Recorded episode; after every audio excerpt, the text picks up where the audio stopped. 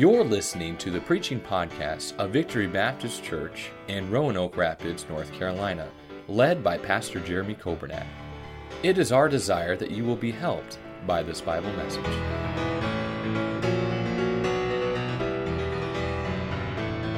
Acts chapter 2. Are you ready uh, for Acts chapter 2? Verse number 42. It says, And they continued. We're talking about the church. We started last week, we're talking about the members. say, well, I'd like for you to talk about what the deacons are supposed to do. Well, we'll get to that. I'd like for you to talk about what the pastor's supposed to do. And I like, well, we'll get to that too, but we're going to talk tonight about what the members are supposed to do. You say, oh, I didn't know we were supposed to do anything. I thought we were just supposed to come and kind of warm the pew and uh, take up space. Well, that's part of it, but that's just the beginning. God has a plan for His church. And it says in verse number 42, uh, well, verse number 41, then they that gladly received His word were what? Baptized. That's the way it's supposed to work. Somebody gets saved. And by the way, when you get saved, you're going to be glad about it. Uh, you're going to receive the word gladly. Brother Nathan, I'm so glad you said amen because I was supposed to dismiss you. Is that why you said amen? You could have just been you could have just been snoring loudly, and I would have heard that too. We'll let the teens be dismissed uh, to the teens on target. Oh man, oh man! Now I got to start over the whole thing. I thank the Lord for that good song. I tell you, I love that song. But songs like that, you got to be careful. You'll say amen a little too early. You'll say, no, no, I'm not going to do that. Uh, Acts chapter 2, we're talking about the members. They that gladly received his word, verse 41, they were baptized. You get saved, and by the way, when you get saved, you are glad. You ought to be glad. And by the way, you shouldn't just be glad when you first get saved. You ought to be glad every day after, too, because you've been saved. You've been passed from death unto life. You've been saved from hell. You've been saved uh, to a home in heaven for all of eternity. And not only that, you've been born again. You've been born into the family of God. I'm so glad I'm a part of the family of God. They that gladly received His word were baptized. You get baptized. Uh, and that's the first step of obedience. And I thank the Lord. Uh, Miss Odell, I keep thinking I need to ask you or Brother Dan, but we need to run a report for about this last year or so, just how many folks we've had baptized. It has been, uh, and by the way, a lot of services, not just one, not just two. We've had a lot of services where it's three or more. And I thank the Lord for that. That's the way it ought to be. And by the way, don't ever get used to that. I remember I heard a preacher years ago, and he was talking about the fact that he was in a church where they were having people saved and they were having people baptized. And here's what he said He said, I was sitting in a service one day, and he said, and people were getting baptized, and he said, and people always got baptized. And he said, I found myself just thinking, okay, well, that's good, somebody's getting baptized. And he said, I found that I was almost getting used to it. I was almost just getting accustomed to it like it wasn't a big deal anymore. I want to tell you, it's a big deal when somebody gets saved. It's a big deal when somebody gets baptized, and I hope we never take that for granted. Uh, you, could, you could go a lot of places, you could talk to a lot of people, good people, good churches, where it's been a long time since they've had somebody saved or baptized. And I, will get, to, I'll get to that in a minute. And by the way, if, if people are getting saved and baptized here, it's not for our glory, for His glory.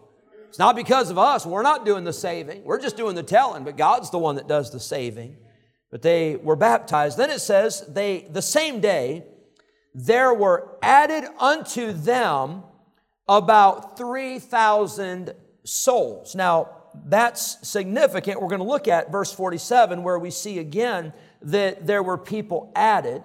But then it says, verse 42, and they, these are the disciples, this is, these are the Christians, these are the people that have been saved and baptized, they continued. You know what that means? They stayed faithful. They kept going.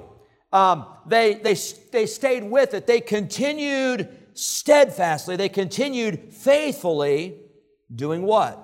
Well, they continued steadfastly in the apostles' doctrine and fellowship and in breaking of bread and in prayers and fear came upon every soul, and many wonders and signs were done by the apostles.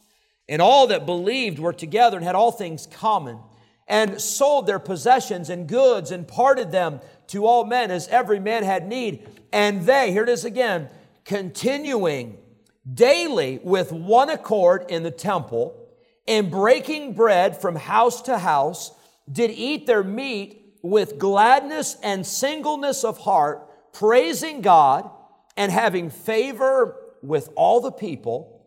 And the Lord did what? He added. Doesn't say the disciples added. Doesn't say that Peter added. Doesn't say that the, uh, the, the church record keeper added. It says, and the Lord added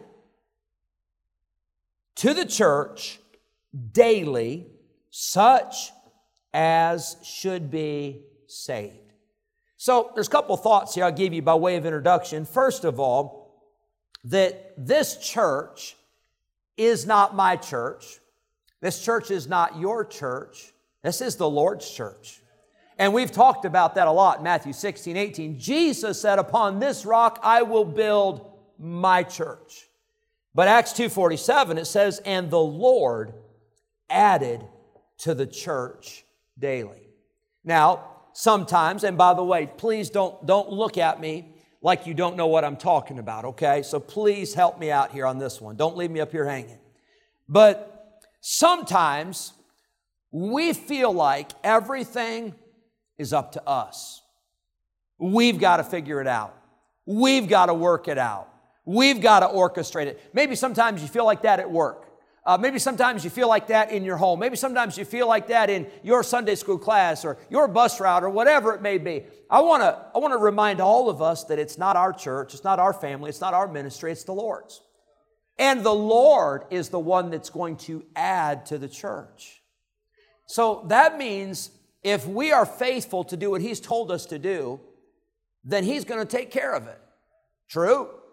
It's the Lord that added to the church. The Lord is the one that adds. It says in the book of Psalms, except the Lord build the house, they labor in vain that build it. It's not our church. It's not your church, not my church. It's the Lord's church, and He's the one that does the adding. God always takes care of his church. He's got all that figured out. And by the way, his math is good. You may not know how to add very well, or I may not know how to add very well, but God's got that all taken care of. He knows exactly what this church needs, and He knows uh, who needs to be added to the church. But notice next, it says, And the Lord added to the church daily such as should be saved. Did you notice that word daily? It doesn't say weekly. And by the way, that's, that's usually how we count things because we have our Sunday bulletin, right? And so that has the numbers, the attendance. But we don't have the attendance anymore. We used to. Uh, it has the offering numbers. We'll usually try to tell how many people got saved or baptized. And I need to get back in the habit of uh, every week saying, hey, this number got saved, this people got baptized, and all that. But we, we look at things usually weekly. But God is adding to the church daily such as should be saved. That means, now help me out with this, I may be mistaken. That means people can get saved any day, right? So that means that we don't have to wait till Sunday to share the gospel with somebody. We share the gospel on a Monday. Last time I checked, the gospel works good on Monday, works good on Tuesday, it works good Wednesday, it works in the summer, it works in the winter. By the way, it works during COVID, it works pre COVID and mid COVID and post COVID, the, the, the, gospel works. And the Lord added daily to the Lamb's book of life in heaven. Is that what it says? No.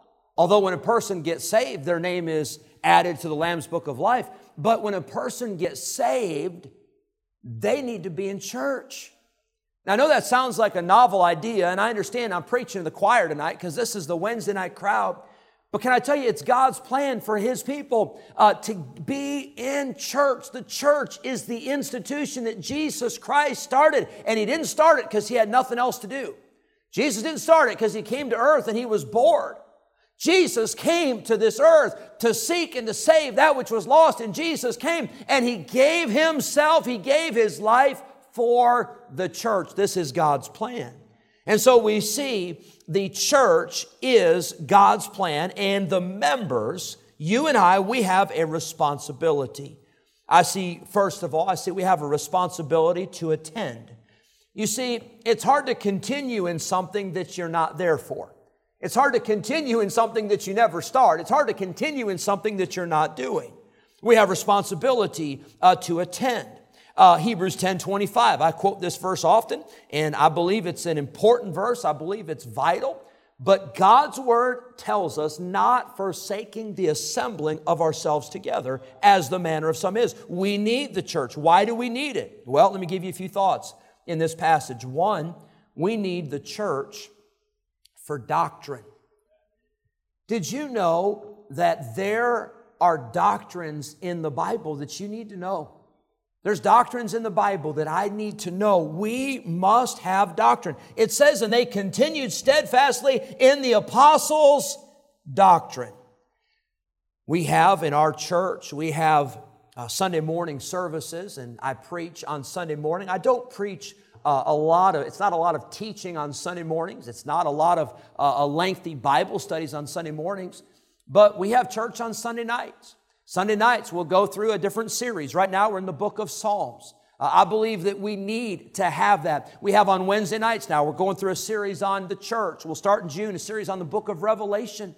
Uh, we've gone through uh, series on different things, but we need to know what the Bible says. We need to know what the Bible teaches. We have also, not just Sunday morning and not just Sunday night and not just Wednesday night, but we have Sunday school classes.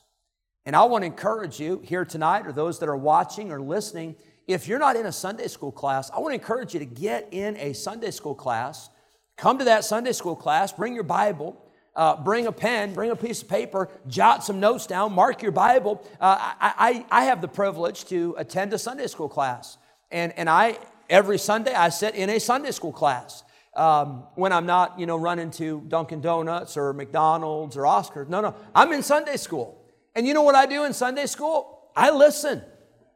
And you know what else I do in Sunday school? I drink coffee. Well, I mean, what else I do in Sunday school? I say amen. And you know what else I do in Sunday school? I'll jot things down. You know why? Because I need to learn. And I need the teaching and I need the Word of God. Uh, I'd encourage you to be in a Sunday school class. I'll say this tonight. I'll probably say it again on Sunday here soon because I need to I need to hammer this home. But if you're in a ministry on Sundays uh, if at all possible, I would encourage you to go back and I'd encourage you to listen to the message. If you miss Sunday morning, you need to go back and listen to that message Brother Dan preached from the book of Esther. You know why? Because we need the preaching. We need the teaching. We need the Word of God. You can't continue in doctrine if you don't know it. You can't continue in doctrine if you're not reminded of it. So, doctrine, that's so important. Uh, next, it says fellowship. Did you know that God's people need fellowship. We need to be with one another. You were not created, and I was not created to sit at home and stare at four walls and never talk to anybody and never interact with somebody. Remember what happened in the Garden of Eden? God created Adam. And in the Garden of Eden, God saw Adam and he saw that it was not good for man to be alone. So he created Eve as an helpmeet for Adam. What can I tell you? God knew that it wasn't good for Christians to be alone. So that's why God gave us the church because we need, we need each other. We need encouragement. We need the fellowship. You say, well, I work with people and I, I talk to people all the time, and you know, maybe, but I'll tell you what, uh, I don't think you're getting encouragement from work like you get from church. I don't think you're getting the blessing from work and, and from the people that are uh, uh, living in the world that maybe don't know Christ or maybe uh, are, not, are, are not walking with God. I don't think you get the same encouragement. I know this. I know that we need the church because of the Christian fellowship that comes from the church. They continued in doctrine, they continued in fellowship, they continued in the breaking of bread. Uh, the Bible tells us that they went from house to house, and uh, the breaking of bread has a couple connotations. One, they just got together.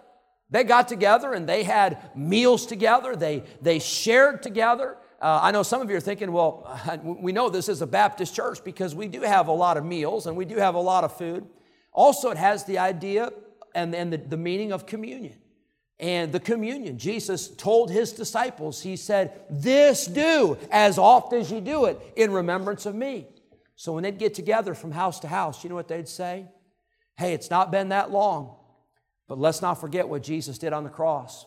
Hey, it's not been that long, but let's never forget the body of Jesus that was broken. Let's not forget the blood of Jesus that was shed. And so they encouraged each other, even in homes and even from house to house, besides getting together every day in the church.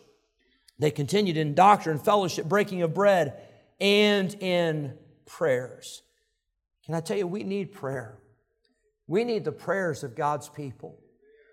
Maybe your life, maybe your life is, is, is, so good and so easy and it's just so carefree that you don't need it. But I'll tell you what, I need it.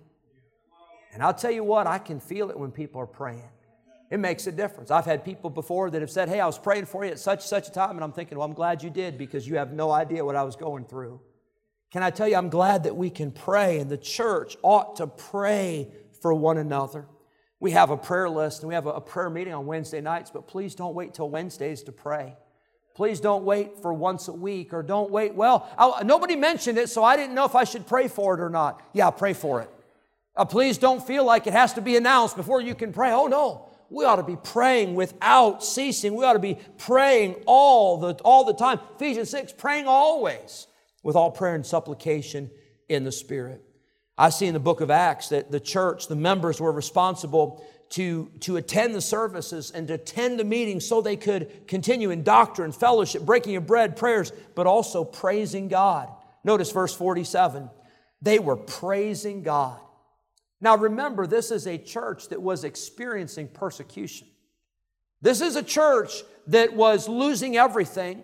This was a church that, that, that they, were, they were being hunted down by men like Saul of Tarsus. But you know what this church did? They said, hey, we're still going to praise God. God's been good to us. God, God saved us. If it weren't for God, if it weren't for the, the gospel of Jesus Christ, we would be on our way to hell. We would be lost. And so they were praising God. We ought to praise God. Now, maybe you just have praise services all the time at your house. But I'll tell you this we ought to praise God every day. But there's something special about coming together with God's people and praising uh, as a church family. There's something special. I, I love it. I, I, I was still trying to shake hands and finish up. But to hear God's people sing these songs and praising God and glorifying God and magnifying the Lord, we ought to praise God. But then notice what it says in verse 47. Here's a responsibility for church members. It says they were praising God and they were having favor with all the people. Now, I just told you that they were suffering persecution. So I'm not saying that you're going to be, you know, citizen of the year because you're a Christian, and I'm not saying that you're going to be everybody's favorite and everybody's going to be patting you on the back, but here's what I'm saying. You know, as Christians, people may not like our position, and people may not like our stand, but people ought not to be able to point to our disposition. They ought not to be able to point to our spirit. They ought not to be able to point to our attitude. And they ought not to be able to say, that person's always depressed. That person's always angry. That person is the one that's always causing trouble at work. No, no, no. God's people ought to be the happiest campers on the planet. God's people ought to get along with one another. God's people ought to be a testimony. We ought to be advertising how good it is to be saved. By the way, it is good to be saved. I'm glad I'm saved. I'm glad I know who Jesus is. I was sharing on Sunday night. Uh, Joanna and I, we spend a, the first about 10 or 15 minutes with the children's choir. Miss Kelly uh, does the children's choir, and then Miss Grace comes in and she'll play the piano after we leave. I just realized that. Grace, I think she just avoids us. You know, she kind of comes in after we leave. But uh, I always try to do a couple songs with the kids, and then we'll do a lesson. We were talking on Sunday night, we were talking about the monarch butterfly. You know, the monarch butterfly's got those beautiful colors, and, and those colors are actually scales. They're very tiny scales, almost like shingles. They, they overlap and they, they soak up heat to give that butterfly the warmth to be able to fly. But you know what else those colorful wings do? They advertise. They advertise to predators you don't want to eat me because I'm nasty. You don't want to eat me because I taste terrible. By the way, that's not the kind of advertising Christians ought to do. My life is so miserable, you don't want anything to do with it. No, no, no. We ought to be advertising, hey, oh, taste and see that the Lord is good. You want to know how to live life and have joy and peace and contentment? Let me tell you what Jesus did for me. We ought to be advertising. We ought to be happy. We ought to have favor with people. And then it says, and the Lord added to the church daily such as should be saved. The Bible tells us in the book of Acts that they were in one accord. The Bible tells us in verse number 43 that they saw miracles. The Bible tells us that they had gladness and singleness of heart, verse number 46. The Bible tells us they saw people saved and saw people baptized. Did you know, as members, we have the opportunity to invite people to church? We have the opportunity to share the gospel with people. We have the opportunity when somebody gets saved to, to take them under our wing and say, hey, why don't you come to my house for lunch?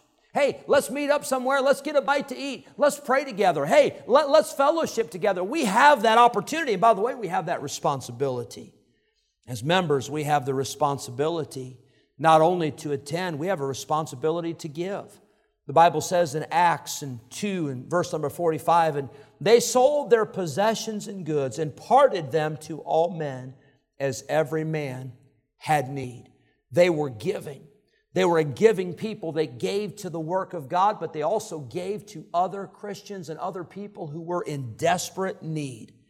As Christians, we ought to give. The Bible says we ought to give cheerfully. Sometimes we're okay with giving, but we don't give it very cheerfully.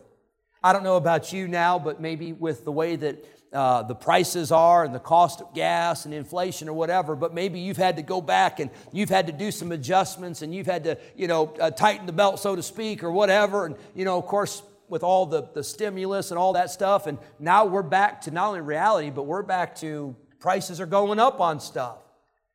But can I tell you this? No matter how the economy changes, no matter how our finances change, as God's people, we have a responsibility to give. And when you give to the Lord, I want to tell you this God will always bless you for it. God will be a debtor to no man.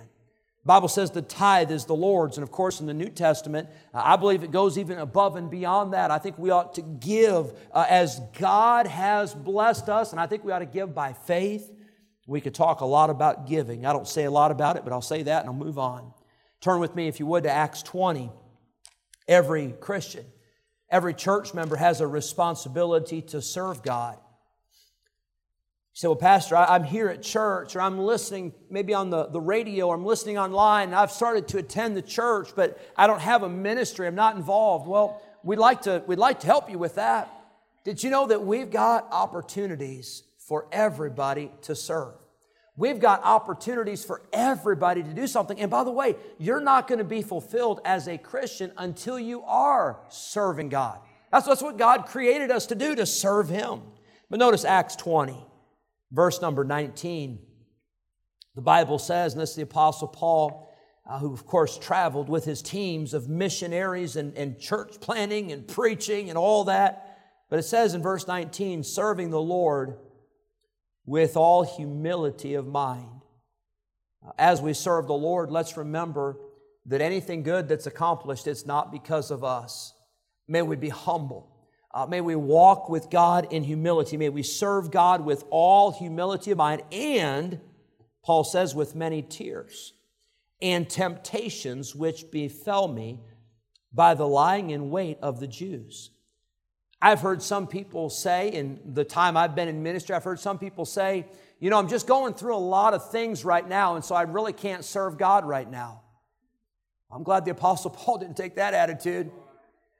He's being chased and he's being threatened with death and prison and beatings, and he was beaten and he was left for dead. He said, I've been serving God with many tears and temptations, which befell me by the lying in wait of the Jews.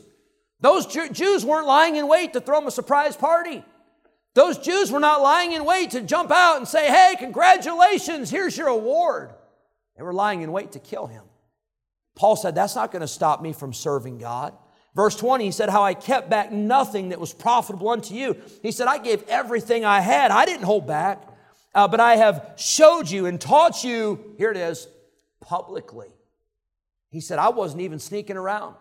I wasn't even going undercover. Paul said, I was marching in town and preaching. I was doing everything I could publicly to serve God. And by the way, I think as Christians, sometimes we take the approach that we don't mind serving God. We just don't want too many people to know about it. We don't want the people at work or we don't want the, the, the, the, family or the neighbors to think, you know, we've gone overboard. Oh no, Paul said, I was serving God publicly, he said. And from house to house, he said, I was going to everybody serving God.